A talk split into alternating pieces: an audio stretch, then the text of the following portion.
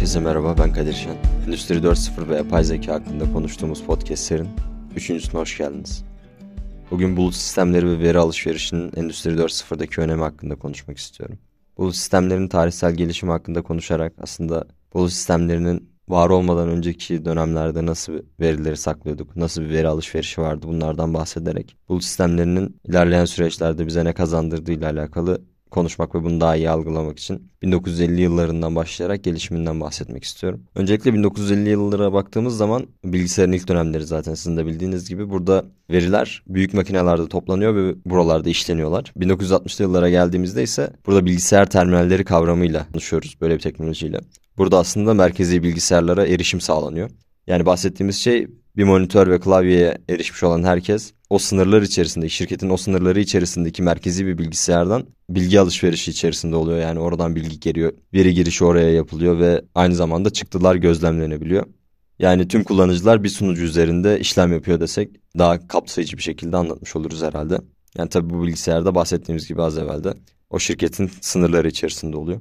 1970 yıllarına baktığımız zaman veri konusu aslında önem kazanıyor bu yıllarda. Burada işletmeler kendi verilerini depolamak için veri merkezleri oluşturuyor. Bunu bulut sistemlerinin gelişimi için niye e, aldığımızı söyleyeyim hemen hızlıca. Aslında verinin önemiyle birlikte bulut sistemleri gereksinim haline gelmeye başlıyor. İlerleyen süreçlerde biz bulut sistemlerini aslında bir güç için kullan kullanmaya başlıyoruz. Bu konularda bize çok faydası olmaya başlıyor ama ilk aşamalarda uzaktan erişim sağlayabildiğiniz, verilerinizi kontrol edebildiğiniz bir alan olduğu için gelişmiş ve ortaya çıkmış bir teknoloji diyebiliriz.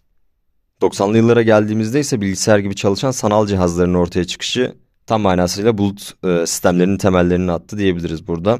Yani işletmelere kiralanabilir hizmetler sunuldu bu dönemde. Bahsettiğimiz şeyler aslında aylık ücretlerle sunulan bazı hizmetler, web sitesi hizmetleri. Ya burada bulut sistemlerinin temellerini attığını söylüyoruz ama bulut gibi tam manasıyla bulut gibi çalışan sistemler değil. Çünkü bunlar yani hizmeti belli bir güce sahip makineler üzerinde çalıştırmayı siz yapıyorsunuz ama bunu hizmeti siz kiralıyorsunuz.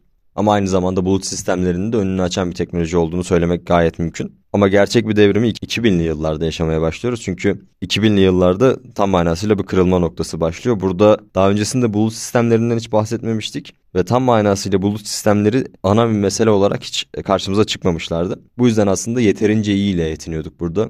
2000'li yıllara geldiğimizde ise özellikle 2006 yılında Amazon'un EVS'i kurulduğu dönemden bahsediyorum.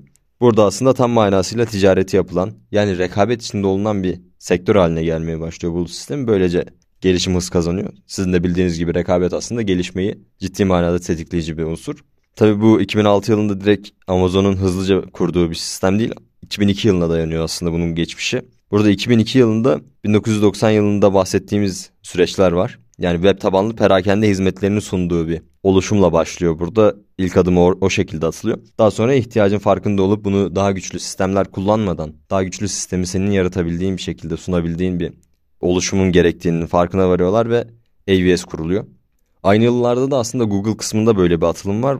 Bahsettiğim atılım aslında Google Sheet ve Google Doc dediğimiz e, web üzerinden ulaşabildiğiniz, verilerinizi depolayabildiğiniz ve birçok farklı insanın e, veri üzerinde oynama yapabildiği, bazı insanlara kısıtlanabildiği ve aynı zamanda korunaklı e, bir yapıdan bahsediyoruz. Bu da AWS ile birlikte aynı zamanda çıkması da aslında muhtemelen tesadüf değil. Birbirini tetikleyen olgular. Genel manada bulut sistemlerinden bahsettiğimizde özellikle Google Sheet'ten, Google Doc'tan bahsettiğimizde farklı ortamlarda bulunan insanlar tarafından verilerin değiştirilebildiğini, oynanabildiğini ve yeni verilerin girdisinin yapılabildiğinden bahsediyoruz. Hatta şöyle ki belki e, biraz iddialı olacak ama bulut teknolojisinin girmesi sayesinde aslında muhtemelen 2020 yılında yaşadığımız pandemi döneminde hibrit çalışma düzenine çok rahat bir şekilde adapte olabildik. Çünkü belli bir konuma bağlı olmadan aslında veri girdisi yapabilen, veriler üzerinde oynama yapabilen, bunların analizlerini yapabilen bir özgürlüğe sahip olmuştuk. Tabii 2006 yılında bu karşımıza çıktı ve ilerlemesi devam etmiyor mu bu sistemin bu tıkalı kalmış bir sistem mi diye düşünecek olursanız da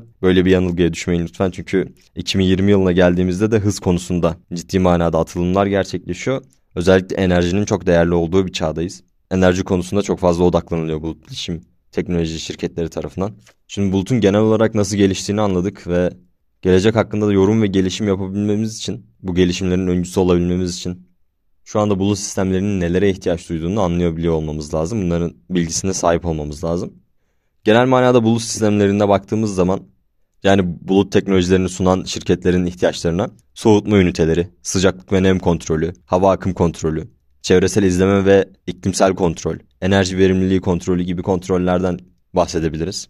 Yani işte ilerleyen süreçlerde bunların çözümleri bulacak ve gelişim aslında bu şekilde değerlenecek. Şimdi soğutma üniteleri çok önemli bir ihtiyaç ve büyük bir masraf gibi gözükürken ilerleyen süreçlerde bulunan bazı çözümlerle birlikte çok daha verimli yöntemler keşfedilecek ve belki de soğutma üniteleri diye bir şeyin ihtiyacı dahi kalmayacak. Yani işte bulut teknolojilerinden bahsederken inanılmaz bir teknoloji olduğundan bahsediyoruz. Bizim hayatımızı ne kadar kolaylaştırdığından, Endüstri 4.0'a sunduğu katkılardan bahsediyoruz ama daha önce de bahsettiğimiz gibi aslında bu her gelişen teknoloji içinde bir verimsizlik barındırıyor. Ya özellikle de enerji açısından. Her ne kadar 2020 yılında enerji verimliliği için çok sık bir şekilde çalışılıyor ve bu alanda geliştirilecek yeni inovasyonlarla enerji daha verimli şekilde kullanılmaya çalışılıyor olsa da içinde verimsizlik barındırdığını da unutmamamız gerekiyor. Bu alanlarda yeni gelişmeleri takip etmek, öğrenmek ve yeni çalışmaları inceleyerek yenilerini yapmak için uğraşıyor olmamız gerekiyor aslında bakılırsa. Şimdi ana konumuz olan Endüstri 4.0 için önemi ve kullanım alanlarına yarattığı fayda, zarar gibi durumlara bakmamız gerekirse şimdi bir şirkette donanım eğer şirketin sınırları içerisindeyse böyle bir senaryoyu düşündüğümüzde şirket için donanım maliyetleri, güncel cihazlar kullanıma zorunluluğu ya da bunları kontrol edecek bir çalışanların maliyetleri gibi birçok maliyet kalemi işin içine dahil olmuş oluyor. Hatta bunun dışında aslında bir şirketin ihtiyaç duyacağı güç aslında çok da fazla olmayabilir. Yani böyle bir durum dahi olsa şirkette sürekliliğin sağlanabiliyor olması için gücün kesilmiyor olması lazım. Bunun kontrol ediliyor olması lazım. Aynı zamanda soğutmanın kontrol ediliyor olması lazım.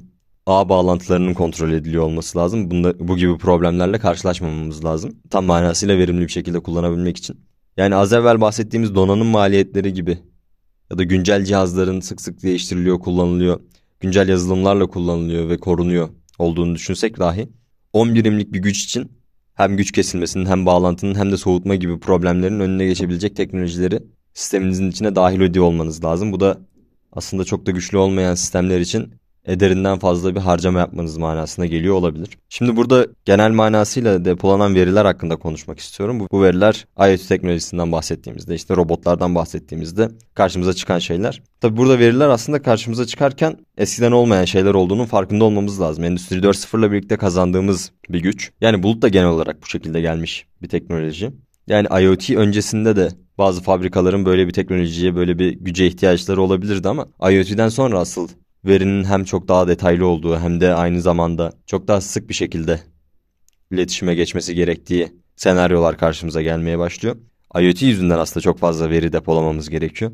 Hatta daha önceki podcastlerimizde de örneğini vermiştik, üzerine konuşmuştuk. General Electric'in fabrikasından. Ee, nasıl bir iletişim vardı burada hatırlarsınız belki. Bir makinenin ihtiyaç duyduğu malzemelerden, bu malzemelerin kontrolünden ve bunun depo ile iletişime geçilmesi, deponun da tedarikçiyle iletişime geçmesi gibi bir veri aktarım sürecinden bahsediyorduk. Tabi burada aynı zamanda IoT teknolojilerinin farklı kullanımlarına da bakmamız lazım. Yalnızca benzer tür cihazların birbiriyle etkileşiminden ya da makinelerden gelen verilerin merkez tarafa iletilmesinden değil, aynı zamanda farklı alanlarda çalışan makinelerin de birbiriyle iletişime geçtiğini unutmamamız gerekiyor. Mesela şöyle bir örnek verebiliriz. Yangın anında uyarı veren bir sensör. Bu sensörün iletişimi için bir kurgumuz olsun. Burada yangının çıktığı bölgedeki tüm işçilerin olduğu uyarı sistemlerini harekete geçirmesi gerekiyor. Yani böyle bir iletişime ihtiyacımız var. Bunun dışında şöyle bir senaryoya da bakılabilir. Mesela zeminin kontrol edildiği bir fabrikada olalım. Yani yabancı madde tespiti vesaire ya da işte böyle yağ falan olabilir. Yani kazaya sebep olabilecek bir madde tespitinden bahsediyorum. Burada o tarafa doğru ilerleyen bir forkliftin geldiği anda o forkliftin o yağlı zemine girmiyor olması gerekiyor ya da o yabancı maddenin olduğu zemine girmiyor olması lazım. Burada forklifti durdurmamız gerekiyor. Peki nasıl yapmamız lazım? Bunu da anlık iletişim dediğimiz yani hızlı yanıt teknolojisini sağlayan bulut teknolojisiyle birlikte elde edebiliriz ve böyle bir önlemi alabiliriz. Bu şekildeki veri aktarımlarından, alışverişlerinden de bahsedebiliriz yani. Bunun dışında bulut teknolojilerinin bize belki de kattığı en önemli ayrıcalık çünkü özgürlük diyebiliriz aslında buna. Uzaktan hakimiyet. Yani istediğiniz cihazla yalnızca ağa giriş yaparak görüntüleme yapabiliyorsunuz. Da şöyle bir durum var bazı iş yerleri işçilerin hangi konumlarda olduğunu kontrol etmek zorunda olabiliyor. Bunu bir mobbing aracı olarak düşünmeyin. Mesela tersane gibi çalışma ortamlarına baktığınız zaman buralar çok karanlık. Özellikle hem de aynı zamanda çok gürültülü alanlar. Ve insanlar tam manasıyla böyle aydınlık alanlarda çalışmıyorlar. ve birbirlerini görebilecek kadar yakın alanlarda da çalışmıyorlar. Geminin en altında biri, en sağında, solunda vesaire. Ve burada bir insanın duyulabilmesi de mümkün değil. Yani tabiri caizse Allah korusun orada ölsen kimse duymaz derler ya öyle bir mevzu. Bu sayede aslında böyle kontrollerin yapılabiliyor olması da belki de bulut sisteminin bize kazandırdığı en önemli fayda. Bu sayede uzaktan hangi insan neredeymiş bunların kontrollerini yapabiliyoruz. Ya tabii yalnızca verilere uzaktan anlık bir şekilde erişim değil aynı zamanda veri toplamak için de büyük bir kolaylık sağlıyor. IoT cihazlarının verileri işte robot fabrika verileri bu verilerin tamamı merkezileştirilmiş oluyor. Merkezileştirilmiş olmasının şöyle bir avantajı var. Bize inanılmaz derece kullanımı kolay bir veri havuzu ortaya çıkarmış oluyor. Özellikle sınıflandırılması düzgün bir şekilde yapıldığı zaman zaten sınıflandırılması düzgün bir şekilde yapılmadıysa özellikle de farklı alanlarda veriler to- toplayan bir fabrika ve özellikle dönemsel de birçok rapor hazırlayan bir fabrikaysa düzgün bir şekilde sınıflandırılmamış veri merkezlerinin olması pek mümkün değil. Yani böyle bir şeyin hazırlanmış olması şart diyebiliriz. Aynı zamanda sizin birçok farklı olayı da birçok farklı konu başlığının da verisini alıntılıyor olmanız lazım bu raporlarınızda. Hatta özellikle her 6 ayda ya da 12 ayda bir hazırlanan risk raporu adı verdiğimiz bir e, iş sağlığı güvenliği ile alakalı raporlama var. Bu raporlamanın da IoT verileri kullanılarak hazırlanması ilerleyen süreçlerde çok fazla karşımıza çıkabilecek bir alan. Çünkü kaza anları ya da herhangi bir risk faktörü oluştuğunda bunların bu raporlama içine dahil edilebilmesi ve bunun otomatize edilmesi çok mümkün. Yani şimdi bulut sistemine ve diğer senaryoya baktığımız zaman yani şirketin içinde bir konumda bulunan güçten bahsettiğimiz zaman yani CPU'nun, RAM'in, GPU'nun kendi, kendi kendine alındığı senaryoyu incelediğimizde ciddi bir maliyetle karşılaşmış oluyoruz öncelikle girişimci olarak. Hem de aynı zamanda ilerleyen süreçlerde güncellenmesiyle uğraşmamız ve böyle bir vakit harcıyor olmamız lazım. Hem de ilk yatırım anında çok ciddi bir para çıkışı gerekiyor. Bunları düşündüğümüzde de bulut sisteminin çok daha karlı, çok daha mantıklı olduğunu tahmin ediyor olabiliriz. Peki o zaman neden hala bazı şirketler bulut kullanmıyorlar? Evet gerçekten bulut kullanmayan şirketler var. Buna baktığımızda özellikle savunma sanayisi için güvenlik endişesi gibi bir konu karşımıza çıkıyor. Burada özel verilerin dışarıya açılmasını pek istemiyorlar. Ya da mesela eski yatırımların geri dönüşü e, kısmı var burada. Mesela bir fabrikanın bulut sistemine geçmeden önceki fikri kendi içinde depolamak olduğunu düşünelim. Kendi içinde işlemek olduğunu düşünelim. Bunun için bir yatırım yapmışlar. Bu yatırımdan tamamen kurtulmaya kalktığınız zaman aslında ciddi bir maliyetin tekrar altına girmeniz gerekiyor. Çünkü e, bulut sistemleri de aslında baktığınızda çok daha uygun gibi anlatmış olabilirim belki ama çok daha uygun bir e, sistem değil. Sadece işi bir profesyonele atıyorsunuz ve tam manasıyla istediğiniz gücü elde ediyorsunuz.